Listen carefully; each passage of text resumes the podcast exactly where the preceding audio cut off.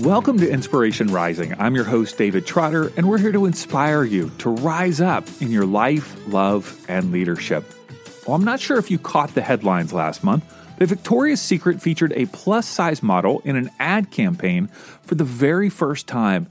And the campaign highlighted a partnership with Bluebella, a London based lingerie retailer, and there was global media attention around Ali Tate Cutler, the size 14 model who was featured. I had the privilege of being on Ali's podcast called The Love You Give with Ali Tate, and we talked about my life's journey as well as self soothing behaviors, overcoming lies we tell ourselves, and gratitude. That's all on episode 39 of her podcast, and I'll link it in the show notes. I think you'll love our conversation. Well, after she interviewed me, how could I not interview her on Inspiration Rising? I had so many questions about how she got started in modeling, what it was like to be chosen by Victoria's Secret, and her response to backlash she faced four years ago. Ali is very passionate about taking care of the environment, eradicating shame, and eliminating cancel culture. You are going to love Ali and this interview. I will warn you there's a bit of static whenever I speak during this conversation. Haven't had this happen before, but I don't think it will interfere with your listening at all. All right, let's jump into my conversation with Ali Tate Cutler. Well, Ali, thank you so much for taking some time to hang with me today. I really appreciate it.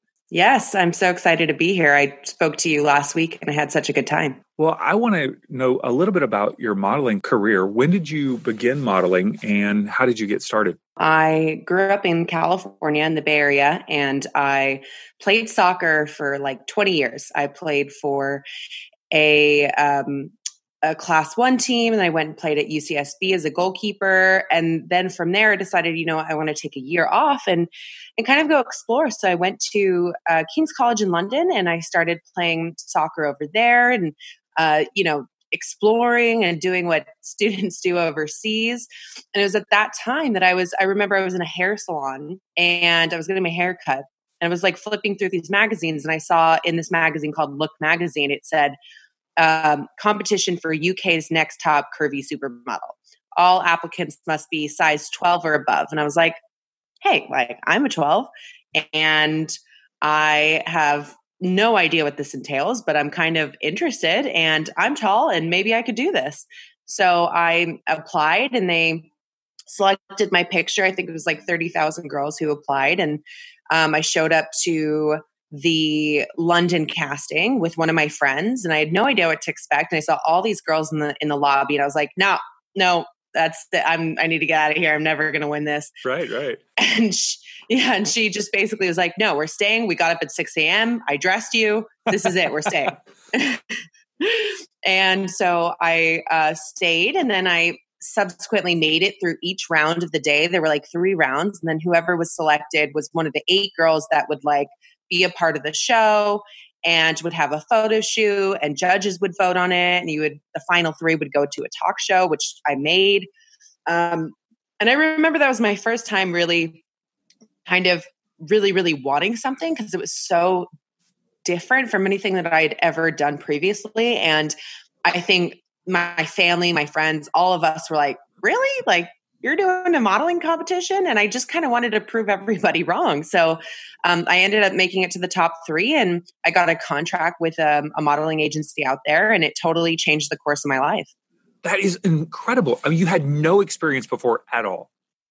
No none at all. And i was very very tomboyish very athletic had no idea what to do with my hands my body language didn't know how to be feminine. So it was really a quick sharp learning curve for me did you like with your friend practice before you went in? Like okay pose this way or pose that way or how did you even get, get prepared?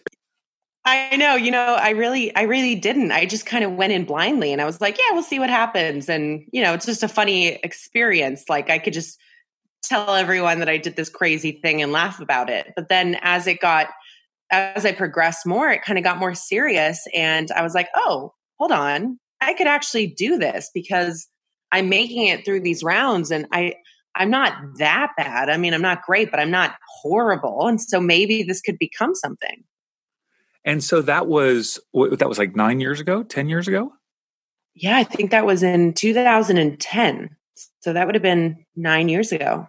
Okay. My goodness. And so since then, have you worked as a model full time for the last nine to 10 years? Is that correct? Yes. So I was modeling um, right after I got out of the competition. I decided to take a gap year from school. My parents were not happy about that. They did not see modeling as a viable career choice. But I was, I had just met a boy in London and I really didn't want to go. And this was so weird and different and exciting. So I said, you know what? I'm going to take a gap year and try this out. And the first two years, I really did not work at all. I was totally dejected. I really didn't like any of the photos I saw myself in. I was like, how did I think I could do this? Mm. I got no jobs and I had to work um, at a pub at night for cash in hand. And then in the day, I would bike around soups and sandwiches to 26 different offices and sell them uh, for like, you know, nothing, a pit, a pittance really. And that was what the money I had to keep me going while I just was not working as a model. Hmm. And then what was the what was the breaking point? Like what was the the the moment where you all right, I, I'm feeling like I got this, I've got my first gig. Like what was that? I think it was for um, it was for Look magazine. So it was the one who ran the competition, and they had booked me like six months later, just as a model, like not as a former contestant or anything. Mm-hmm. And they had me do an editorial, and I remember thinking on the day, like, I have to perform well. I need to do this because you know this these people like hired me got me through this contest and i need to like be show up and prove that i can do this. And there was like 12 people on set. I was so intimidated. But when i got up there i just kind of went for it and i remember it clicking on set like oh that's how you move oh, I think my face looks better from this angle. Oh, I think my body looks better if I do it this way. Oh, and if I keep moving, I get okay. And it kind of clicked. And from that day on, I was like, all right, I get it. And now I just need to replicate that. And it, and it took a while before I felt truly comfortable. And then when I did, it was like, I was like a robot. I was like, boom, boom, boom, boom, boom, every pose, you know, giving them everything. And it, I treated it like I treated soccer, like practice and you know make every job better than the next uh, get feedback where i could and improve on that. And i just treated it like a sport. And now you've been modeling for some of the world's biggest brands. And uh, as of last month october 2019 um, obviously there was a big launch of you being the first uh, victoria's secret plus size model which is just you know a huge deal. Um, when you were growing up did you ever envision yourself being cast as a model for Victoria's Secret? Absolutely not. I I remember as I was growing up, you know, I struggled massively with body image. I was mm playing soccer five days a week, but I'd still go home and run after practice. And I would, um, you know, restrict my eating. And every day I woke up and I looked in the mirror and I just hated my body.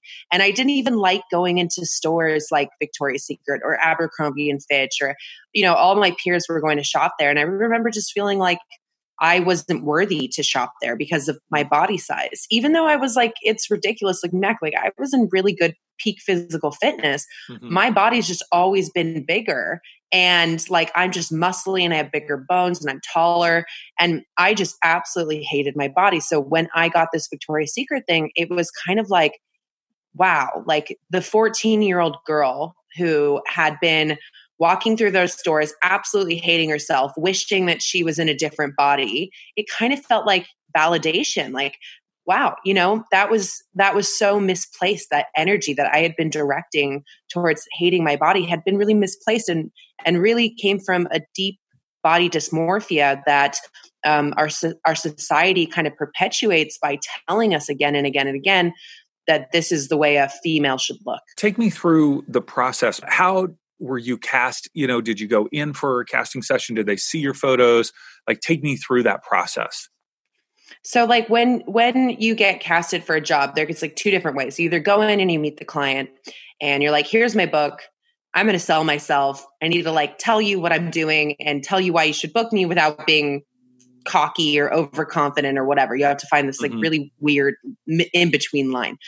And then the second option is uh, direct booking. So they just see your photos online and they go, okay, you know, she she's what we want, so we're going to directly book her.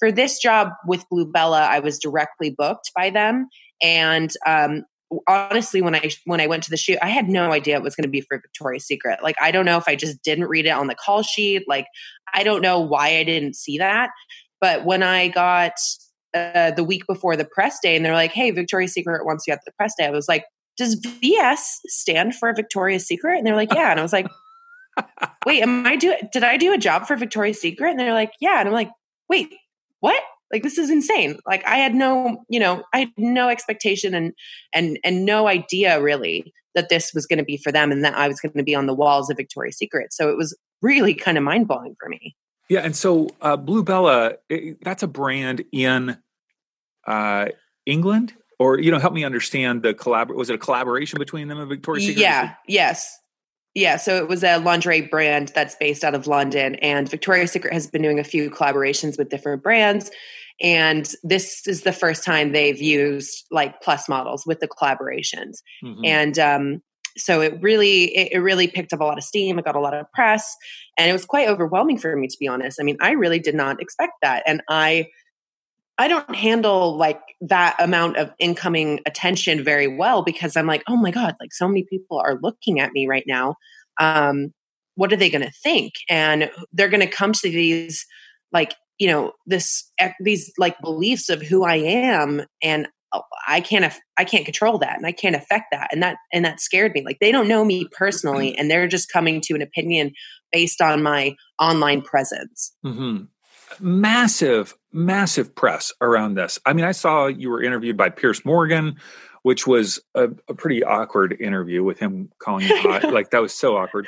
I loved your face. You're like, uh, I don't know what to think right now if you're calling me hot. This is so weird. Um, it was so weird. Yeah. What were what were some of the exciting moments during this launch? What were some of the awkward moments? Like, you know, reminisce a bit about last month. Mm, yeah, it was it was a whirlwind. It was like I was on five different TV shows giving interviews, and um, you know, like so many people reached out for comment, and I just had so many people who were like writing me opinions of what they thought of me and what they thought of my body, like totally unsolicited. And I was just kind of you know taken aback, and I needed to take a breather off Instagram. I I gave my dad my Instagram credentials to like deal with everything for me. I just didn't want to I didn't want to look at it and I didn't want to be swept up in this like press, you know, firestorm. And um, it was it was difficult for me as well because at the same time, like as all, all this good press came in, there was bad press too. And there were people who came in and were like, you know, this girl either isn't really plus size. This is like, uh, you know, Victoria's Secret too little, too late. Um, there would have been so many other models who would have been a better selection for this. And then, of course, there was this thing that came up from comments that I'd made four years ago um, on my Facebook, and it there there were comments that were like, you know, I didn't think anyone was looking at me, and I was going off 48 hours of no sleep from a job. I was like in Cuba, and I just wasn't thinking straight. And I said something about obesity being bad for the environment, and it it got screenshotted. It went viral. Like all these people were saying, you know, she's a fat shamer and she's a plus size model. Like how dare she?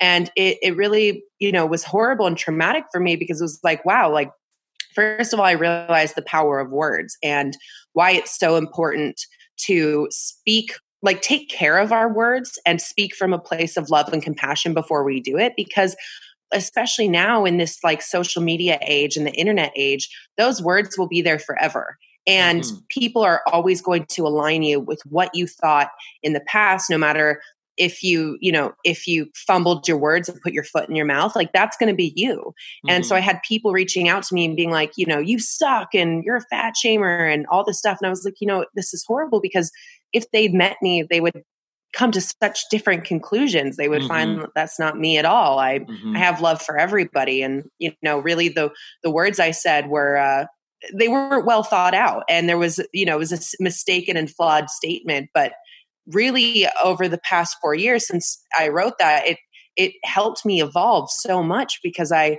I first of all was dealing with the shame of having people, you know, shame me online. And that's an, a painful experience in, in and of itself. I mean, if you look at anyone who's been publicly shamed and now that number is in, you know, 10,000, 20,000, probably mm-hmm. more.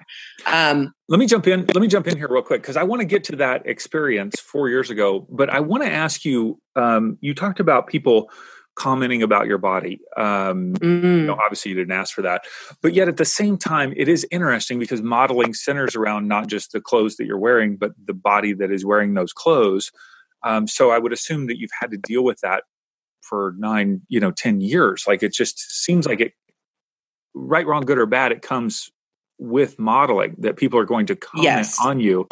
Um, and I was watching this YouTube video with this guy who was commenting about your recent photos and you know uh, just objectifying you you know what i mean so much of that mm. is just objectification um how do you watch those do you read those comments like do you um how do you deal with that i do not watch those i do not read those i really i'm at a point where you know other people's opinions of me really uh, aren't relevant to my life. They, I'm, I'm over here. You know, I'm doing my thing. I'm trying to be a, a good person. I'm trying to make positive ripples in the world, and I really have to had learned to learn how to separate and and look at you know people's opinions and comments of my body and the way I look and go, you know what? That's not me. That's that's first of all, that's their conditioning. So that's the way that they're looking at beauty. That's the way that they look at bodies. It has nothing to do with me. That's their experience. And second of all, who cares if someone thinks, you know, I'm ugly? Or who cares if someone thinks I'm not plus enough or two plus or whatever it is? Because really, I am not my body. I am so much more than that. And you know that's what i feel my mission here on earth is to do, which is to, to help people realize that we are so much more than our bodies. And yes, body image is important. Um, to get to get that sorted out, to feel a sense of of love about yourself at any size, because we need to transcend the body. We need to move to the, the higher plane of existence, which is that you are, you know, this eternal soul on this earth coming here with a mission and, and your character and your values and your mission are so much more important than what you look like. Mm-hmm. So I have that kind of basic understanding. So I really don't take offense when, when people comment on my body. I mean, I think it's kind of weird. It's like a weird, it's like we have too much time on our hands, like how that we, we would need to like, you know, look at models or, or celebrities and go, they look like this and their haircut's stupid or like her butt's gotten too big or I don't know, whatever it is. It's just a little bit too much time on our hands. But, um, you know, I, I really don't take that stuff personally anymore. Sure, sure. Well, the video was uh, definitely not negative. He was very positive on your body. Uh, but it was it was fascinating to uh, see him interact with the photos, um, and uh, just knowing that that's something that you have to deal with. Um, like you said, we are so much more than the one aspect that people see. Right? People see you in one moment in time that's captured in a photo that's you know accentuated in certain ways to make the photo look even better um, and in reality, there are so many facets to each one of us. Um, and you referenced this experience that you had four years ago, um, and that that was obviously brought up, kind of created a, a, headline, not in major news, but definitely in you know some websites four years ago. And I even saw it brought back around this past month, referenced mm-hmm. Um, again, as you said. Um, take us to that moment. What what were you uh, what did you say? What were you responding to? Um, help us understand that moment. I was responding to an article on facebook. I didn't even know who the author was um, or I, I, just saw it and I, it kind of just triggered me a little bit. And it was about how um, when people comment on obese bodies there and they say they're caring about their health they're really just fat shaming. And i disagreed with it at the time because i was like hold on like you know we need to talk about obesity in honesty which is that like it is a it, it's a health condition and that it has negative implications. And i guess i always saw the world as um, interconnected like the health of one person is connected to the health of the world. Like as healthy as we can be individually the world is going to get healthier. The the the issue with what i said in my statement which is i said um, you know uh, uh, obesity is not good for the environment because of overconsumption was flawed because I wasn't seeing the nuance of the subject, which is you you can't blame an individual for in the environmental crises. We need to look at the broader institutions and um, you know the society which has enabled uh, bad food to be cheap and um, uh, it enables you know capitalism enables overconsumption and everyone does it skinny people medium sized people bigger bodies we all do it and and it i you know in my mind it, it it's just sometimes maybe it's more um uh, overt in, with some people, but that doesn't make the fact that everyone overconsumes the, is a, is the truth. Sure. And so at the time, really, when I look back at it and the understanding I have about it now is I was really speaking from a place of my own unhealed body shame. And you know a lot of the time when we say when we say hurtful things or um, when we're triggered it's because it's coming from a place within ourselves that is not healed and um, something about uh, you know like a comment that's made or a discussion that's happening triggers us and it kind of ignites that that inner shame and inner dialogue that we're having with ourselves. And i had been struggling with body image problems my whole life and um, i clearly was not healed from that and i remember as a kid um, you know i i used to like see myself as just really overweight like i had no discipline. I was you know i wasn't i wasn't good at um, i just couldn't be as good as the skinny girls because i just couldn't restrain myself from eating. And i was a glutton. And like i would even go as far as to thinking like you know i was just this like slob and all these horrible things that in mainstream media is associated with being bigger. And i bought that. I bought that lie. And i and i was believing in it for a long, long time. And so those comments were obviously coming from a person who had not um, found the truth in herself yet and um, was echoing the inner pain and the inner shame that she was feeling out into the world. And, you know, there's the expression which is hurt people, hurt people.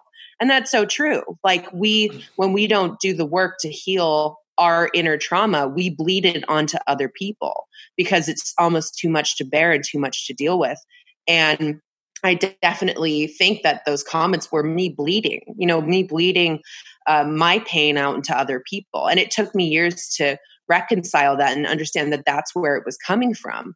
And the part that hurts me now is that it, you know, it still comes up four years later, but these people haven't seen the inner work that I've done. They haven't, they don't know that they don't know me and they don't know at the time that that was coming from a, a hurting girl mm-hmm. and they just you know immediately think this person's evil or stupid or whatever it is that they think about me the conclusions that they draw mm-hmm. but really like a lot of people's pain when they say things that are hurtful or like you know uh, homophobic or racist or all these things a lot of it is coming from unhealed places within themselves. Mm-hmm. And the only way that we can address that is not through shame because shame absolutely 100% does not work. It actually exacerbates the problem and it makes mm-hmm. it worse. Um, it, it comes from compassion and empathy and to understand that these people are hurting and that we've been there too and we've been hurting and we've said things we regret out of anger or fear um, or sadness, and to really be there for those people and and um, and understand that they're speaking from this place of pain and help them on their healing process. Um, and that's why I take a huge issue with cancel culture at large because you know we're pulling up these comments from people something people have said 10 years ago 5 years ago. I mean i know much how much i changed in a year.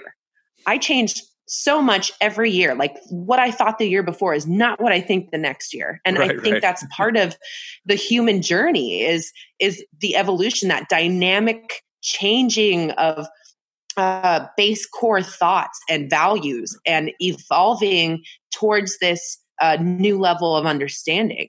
And so we're judging these people who we're canceling based on usually comments that they've said in the past when they've they've already transformed and elevated beyond that. Now, that's not the case for everybody, sure. but I do know a lot of people who um, have been quote unquote canceled by on social media have come a long way in their understandings.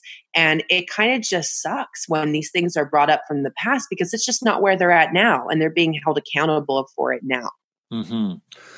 I uh, shared with you in preparation for our time together a quote from Barack Obama, and I'm you might have seen this um, online, but last month at an Obama Foundation event, he said there is this sense that the way of the way of me making change is to be as judgmental as possible about other people, and that's enough. He said that's not activism. That's not bringing about change. If all you're doing is casting stones, you're probably not going to get that far. That's easy to do. Then I mm. simultaneously, mm. what was interesting is I read a New York Times editorial that said, well, Obama is just basically old, rich, and powerful, and he doesn't get the so called call out culture. Like he doesn't get it. He doesn't, you know, get that mm. need to stand up for what's wrong. Like, what are your what are your thoughts on Obama's statement? I mean, I completely agree with him. I think that I've read a lot of articles, you know, justifying why cancel culture is a valuable and worthwhile thing.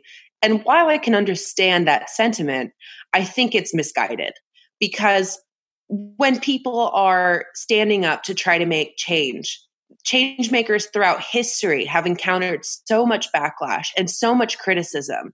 And and it's an a, you know I, I think it might be kind of an innate part of human nature to want to throw stones at people you know when we disagree with them or what they're saying is disrupting our worldview we get we get our hackles up but when we throw stones we're not being part of the solution. We're we're taking down other people in this vicious shame cycle. And shame is one of the leading causes of the mental health illness in the world. Shame is underneath anxiety depression addiction suicide. I mean if you look in prison systems they found that a lot of the criminals that are are there, a lot of the inmates ha- are suffering from really deep shame, and that has uh, like led them to do the things that they have done. And shame is really debilitating. It's a really debilitating emotion. I mean, there's a difference between shame and guilt. Shame is when you associate yourself with the negative action that you've done and you said i'm not separate from that action i am that action which makes me have no value. Mm-hmm. Guilt is when we can look at the action separate from ourselves and feel remorseful that we did it and then go to make um, amends to correct it. So they're different things, and guilt works, but guilt comes from the individual. And that comes from discourse on, on the subject. So let's say someone said something that was considered racist. The, that person is not going to learn if someone's like, die, you racist, blank you know f you all these things. No one is going to learn. That's that's really just enabling uh, shame which is not going to help that individual out of any negative cycles that they're in. It's really going to actually uh, increase the amount of uh, mental health issues and um, it's going to make it hard for them to talk about their trauma. And the only way that shame cannot exist is if we talk about our shame. So if we bring it to the light it cannot survive. And if it bring it to the light and it experiences compassion and empathy, it's done. It can't survive. How would you suggest then people, you know, speak up or stand up for what they believe in? Um, eh, you know, and and not so-called cancel or boycott someone. Like it just seems like such a difficult thing to do. You know, not to attack them, but like how do you how do you speak up and not be in that place of judgment? Mm. Well, there's there's ways to speak up. And if you disagree with someone, check yourself first. Take a breath. Make sure you're not speaking out of a place of reaction. Make sure you're speaking out of a place of the highest good, out of love, out of light, and center yourself and go, you know what, I really disagree with this. And here are my reasons why treat it like a classroom environment because really life is a classroom. Where we all came here to learn. We we weren't all born being woke.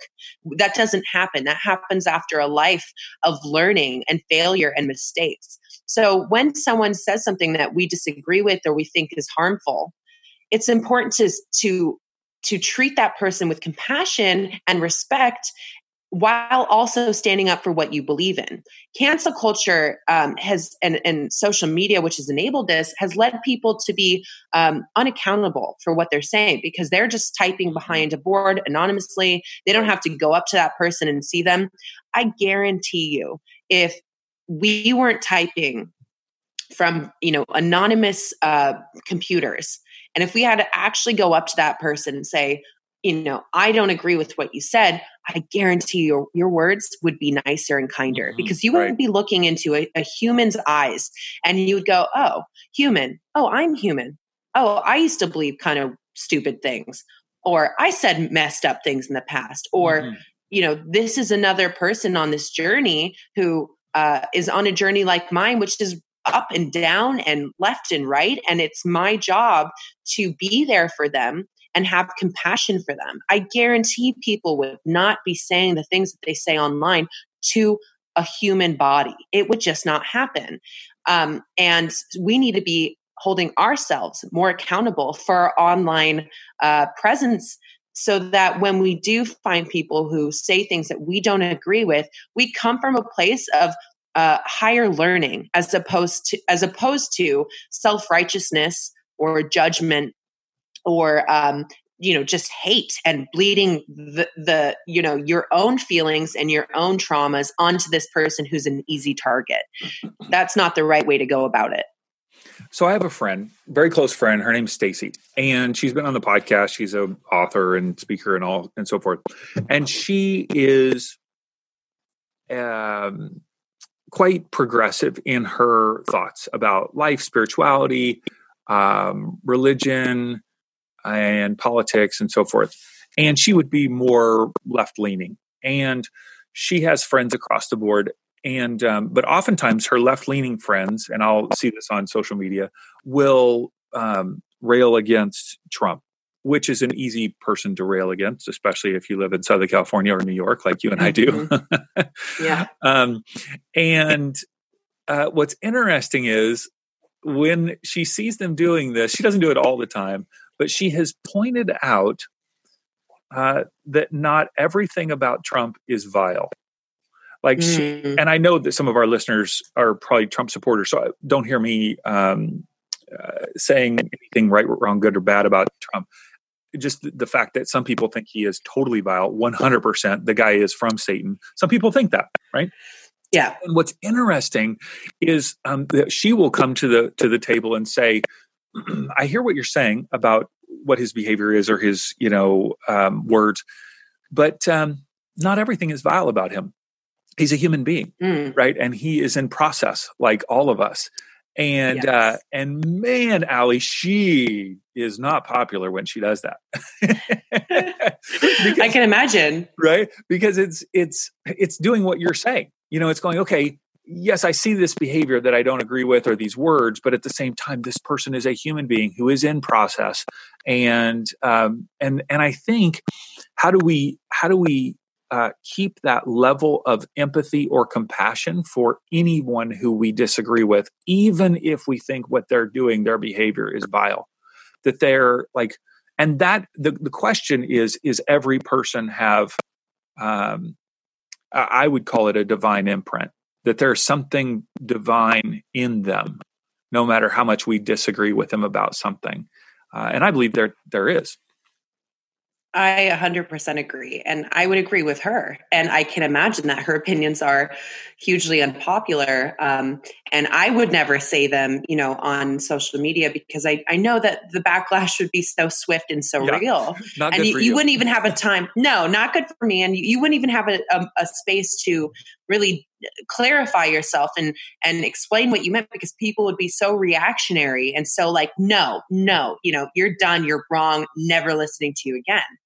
And I mean, I the way I see Trump, my, you know, I'm I'm left leaning. Uh, my parents are Republican, and I get to see and have these amazing discussions with them. And at first, I was really like, "Why? Like, why do you support this guy?" But then, yeah. after having a lot of discussion with them, I really saw the other side, and that the other side has a reason and a and a a, a, valuable reason for coming to the beliefs that they've come to. Sure. And what we're really missing in this country today, and this is being made more real by the divisiveness on social media, by what we're talking about, is that we're not able to have these cross party line debates because people are shutting them down so quickly and being like you're republican you're racist or right. you're you know you're elitist or whatever it is. And that you're you're a liberal so you are uh, living in fairyland. You are a snowflake. You know it's it's shutting down these conversations. And the the real the real thing is that trump is a human you know despite some people who are conspiracy theorists and think he might be a reptilian or I don't know a, a demon or something. Sure. But he is a human, and what I what I see is a man who has had a really difficult past with his with his parents, uh, a, a man who's found himself through through egoic ways and through materialism, and I see a man in pain, and that that doesn't that doesn't mean that I don't think I don't disagree with some of the things he does because I do. But I also don't think that I'm going to cancel this human being because they're doing things that I don't agree with. Sure. Um, it, it, it's it's a very nuanced conversation, and really the, the the whole point of this is to really to show that a lot of the the decisions that are being made in the world are coming from unhealed trauma, mm-hmm. ancestral mm-hmm. trauma, um, deep pain uh, that is coming to the surface after you know hundreds of years of being unprocessed. And we're going through a really intense time of um, uh, awakening right now. And it's all coming to the surface and we're dealing with it. And it seems overwhelming and like how how can we even move through this? Like people just aren't agreeing. And and you know when someone like trump got elected it was like more than ever this divisiveness mm-hmm. was made clear. But we really need to understand that we're all in pain and we're all, you know, on this human journey uh, together and we are connected and the and the health of one individual is the health of the world. It's like the what is that quote? It's like the weakest link is um is the the strength of the whole team right? Like you mm-hmm. are as strong as the weakest link. Mm-hmm. and i i really do believe that because the whole world is is connected whether we like it or not. And when we have a huge amount of, of humans suffering and um, going through pain and, and working out their own shame cycles and their own traumas, we need to be there for them. Mm-hmm. I, I, I'm, I don't necessarily think that, you know, someone that in that amount of pain should be in power, but mm-hmm. I do think that he is a human and that we need to um, check the language that we use around humans because we are holding them to standards that are superhuman. We are mm-hmm. holding them to superhuman um, account, and that is just not realistic, and that is not kind, and that is not loving, and that's not going to create the world. That's not going to create a new paradigm. That's going to mm-hmm. create that's going to create more of the same and we're mm-hmm. going to be in more of the same um, you know uh, exploitation of power and um, uh, like you know pain going on at the federal level um, and corruption within the system the new paradigm requires that we show up for each human being mm-hmm. and we see them on the journey that they've come on and that we are there for them and understand and are compassionate and empathetic to them mm-hmm. that is going to create the new paradigm i'm in an, i'm in a unique situation in my own life because um, for 10 years i was a pastor in a more of a evangelical, which is more of a conservative, tends to be more right leaning, you know, Republican tends to be. And uh, in the last 10 years, I've really expanded um, my social circles and people that I connect with and my own beliefs. And so I have friends that are very pro Trump, very, and then I have people that are very anti Trump. I have friends that are, um, pro life, others that are pro choice. I have other friends that are believe that those who identify as LGBTQIA are, you know, in sin. And I have lots of friends who would identify as LGBTQIA. You know, see, I'm in this interesting position where I, mm-hmm. I kind of have my foot in all both of these worlds. And for me, what it creates is a great sense of compassion because as you said when you talk to your parents you're like oh interesting. Now i see how you have this perspective or i understand how you came to this conclusion. And so i have a great deal of empathy and compassion for people across the board and that actually puts me in a little bit of an awkward situation. And i don't talk about those things a lot. I don't talk about politics. I don't talk about these issues much because um, uh, those who maybe are pro something can't believe that I could even be friends with somebody who's against something, you know, or vice versa. Mm. And uh, mm-hmm. uh, and for me, I go, you know what? We're all on a journey. We're all in process.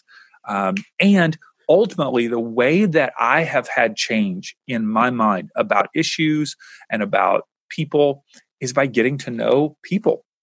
It's mm-hmm. by, you know, like you said, you're like, oh, I sat down and I chatted with my, you know, I got to know my parents. It sounds weird to say that, but you know what I mean? You got to know their perspectives. um, in the same way that the only way, generally, the only way someone who is racist or homophobic uh, overcomes that that situation is by getting to right. know someone who is different right. and seeing that they are human and that they are right. uh, that they have similarities and that's what I love. I love seeing people across the board and um, having compassion for them. And and I will say, I will admit to you, and I love this about uh, Inspiration Rising and the podcast is I get to interview people who have lives that are so different than me, and I get to know them, and I you know just fall in love with them like in a you know in a fun way like oh man i just this person's awesome and so like for you like i don't hang around with a lot of models believe it or not you know I, I don't don't hang out with a lot of models all the time um, although my wife and daughter are both model worthy they're absolutely beautiful um, and i would say if i saw a picture of you walking by victoria's secret i would not say to myself wow she is so bright. Wow, she is so well spoken. She is so mm-hmm. articulate. Mm-hmm. She is. I just wouldn't say that. You know, I would. I would go, oh, she's beautiful, right? She's she's gorgeous. Um, and yet talking to you for on your podcast, this by holy moly, you are bright. You are so articulate and so passionate. And um, what that does for me is it goes, oh, when I look at other models, it will expand my mind. Not that I'm I don't look at models and go, wow, they're dumb. Like I don't, I don't have that inside mm. of me. But I don't have a mm-hmm. mind that goes, oh, I wonder what she's interested in. I wonder what she's passionate about. I wonder if she's just as passionate about the environment as Ali is. Oh, I wonder if she's passionate about body image like Ali is. Because you, yeah. right, I've gotten to know you and it expands my mind. It expands my level of empathy and compassion for the world. So mm-hmm. um, that's fun, you know? Oh, thank you. That's very kind. And and I completely agree. I think that the the antithesis to being divisive and and and you know feeling like other people's viewpoints are anathema to our own life. I think that the opposite of that is getting to know them. I mean, you can see that on like Oprah when she interviewed a lot of people who were part of this like KKK or right. white nationalist group. She had them on. She is such a badass. She had them on and and talked with them kindly and patiently and compassionately. And most of those guys went on later to totally change their views and come on and apologize on her show and say, I'm ashamed about you know the the things i used to think. And she she created that and facilitated that conversation and it led to a consensus and, a, and it led to peace and when we shut out the opposition voices we're just creating a bubble that we live in that echo it's an echo chamber we just mm-hmm. hear our own thoughts being echoed back to us again and again we're right we're right we're right everyone else is wrong we're right mm. and and that's a problem because we don't get to see the different perspectives and how people might have arrived at them. Mm-hmm. I mean, the way I look at it now, and it's taken me years to fully comprehend this, the way I look at it now is people have, you know, completely different viewpoints um, on the environment or on, you know, political issues or social issues than me. They had their own experiences, which yes. led them to that opinion. Yes. And I can't wade in and be like, your experiences are wrong. Like right. I that's not that's not true and that and that's not honoring their journey. And so whether or not I agree with them, I you know maybe I want to come in and go, oh well, you know it's really help it's really important for us to care about the environment because it's our home and we need to take care of our home and we need to keep it clean. And, and I can try to change their opinions and influence them. Mm-hmm. But if it's done with hate in our heart, right, you're not going to get very far. Right. You won't. You won't get your desired outcome. So really it's it's about the desired outcome. And I think we all humans at the core of us are we want peace. We want love. We want what's best for our neighbor. What what gets clouded is the traumas and and the, and the experiences along the way which have made that difficult to see and which we need to unpack and process. Mm-hmm. but really we want the same thing. And so if we want the same outcome we need to go about the best way to do that. And the best way to do that is compassion kindness empathy understanding connection. Those are the ways that we can help other beings evolve and understand and come to a new um, you know a new uh, opinion. Mm-hmm. And so it, it's it's so important to expose ourselves to people who think the opposite of what we think and not get reactionary, not get triggered. Take a moment. Uh, someone you know comes in that's super pro Trump and you're not. Breathe. Okay, this is a human. they they have their reasons. Listen to them. Okay, now that, we can enter into a, a debate about this. I think the the words that come to my mind are seeking to understand like if i'm coming from a place of seeking to understand that person's journey which i love you brought that up our home of origin our parents like where we grew up that plays such a huge role in our views of the world. Uh, the um, the eh, negative experiences that we've had with people um, if like you know i had dated a ton of models you know and they all broke up with me i'd have a negative view of you right like mm-hmm. you know what i mean? Say, like if you have if you've had some sort of um, experience with someone and it was negative that's really going to color your experience. So um, right. you we don't know what that other person has had in their life uh, and seeking to understand that is is huge. So good. Okay so definitely. uh, one last question for you. Let's just say you're 100 years old okay and you've mm-hmm. just wrapped up your modeling career, you're like, okay, I'm just going to model till I'm 100 and then I'm done. Um, what do you want to be known for in your life when you look back? Mm. Like when you look back Legacy. over your entire, yeah, your whole life, your career. Who knows if you'll keep modeling to your 100? You know, it's like it's a long life. You know, you unlikely, but I like where you're going. um, you know, I I think I think about this a lot. I think about um, my dharma, my mission, what I came down here to do, and I think everyone has the unique one. Um, and I think that you know when people used to ask me when I was a little girl, they would say like, "What do you want to be when you grow up?" Like they ask all little kids.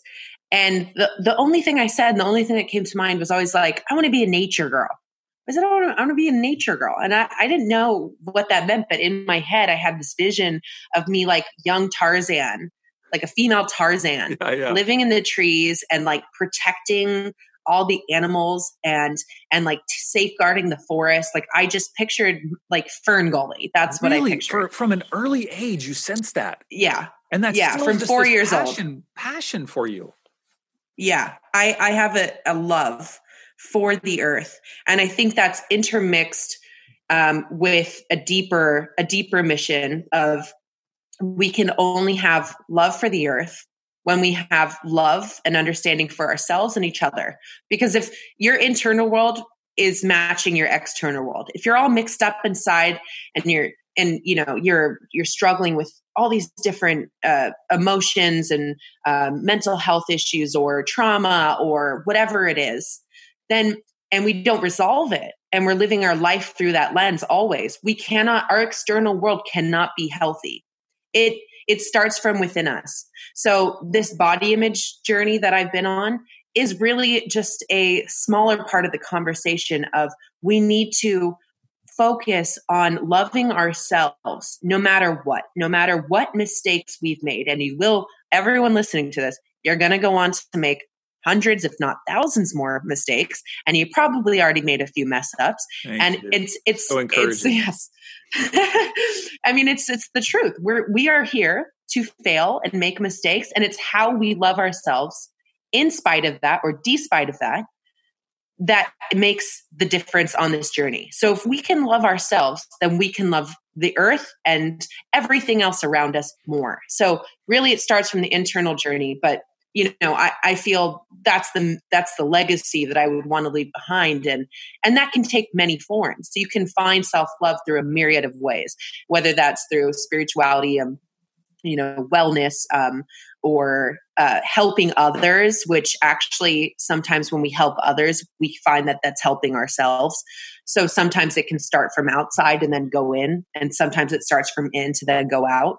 But it's this it's this lesson and this uh, mission of realizing that we are all these amazing, bright, eternal souls that have come here, all living out these lessons that we've needed to come learn and needed to to face and to really love that love that and love that soul unconditionally and i think that when we do that the, the world's going to start changing around us. That we'll, we'll start like immediately if we can affect and and help ourselves then you'll you'll start seeing your relationships change around you. You'll start seeing um, you know your relationship with animals and nature change because you're going to see it as all connected and you're going to see it as uh, a part of of the journey that you're on how it's all deeply interwoven. Ali, you're amazing. I think you're awesome. I'm a I'm a big uh, fan now. And I want to I want to make sure the two places that I want to make sure people check out. One is your Instagram, people to follow you which and we'll have this in the show notes obviously um, if you're you know on your phone you can swipe up and get it but it's Ali underscore Tate underscore Cutler C U T L E R yes and Ali you have an incredible podcast it's called the love you give with Ali Tate and who do you interview on this podcast tell us tell us a bit about it sell it to us how should why should uh, we oh, well yeah, you know, it's a podcast that is um, designed to push the levels of comfort in ourselves, to push outside our comfort zone. So I interview anyone from people dealing with, you know, shame specialists, um, meditation specialists, people with amazing journeys, how they've overcome hardship. I mean, I even interviewed um, a guy who was the head of the MI5 UFO research department. So we get into fringe topics like UFOs. Um, I can go into conspiracy, but really the whole point of this is the guests that I have on with their journeys, with with the um, lessons that they're teaching really are designed to push ourselves into new understandings and new levels of perception by making ourselves a little bit uncomfortable. And that's really where we do the most growth is outside of our comfort zone and and seeing all these different experiences and how they might be relatable to ourselves. All right. It's called the love you give and it is on all the podcast uh, platforms i'm sure and we'll be yes. sure to link to it so Ali, thank you so much for taking time to hang. Uh, I think you're thank amazing, you. and I just love your heart for the world. Oh, thank you so much. And I feel the same. I when I interviewed you on my podcast, I was like, what a great guy. How awesome that conversation. I just felt so uplifted for the rest of the day. Well, as you heard, Ali is absolutely amazing. And I want to encourage you to follow her on Instagram and subscribe to her podcast, The Love You Give with Ali Tate. Specifically, listen to episode 39 to hear her interview with me, and both of those links can be found in the show notes by swiping up on your phone or visiting our website, insporising.com. And if you found this interview to be helpful or inspiring in any way, be sure to share it with a friend. Just take a screenshot on your phone and text it right to them. Tell them to listen to the Inspiration Rising podcast on the Apple or Google podcast apps. All right, until next time, have a wonderful week.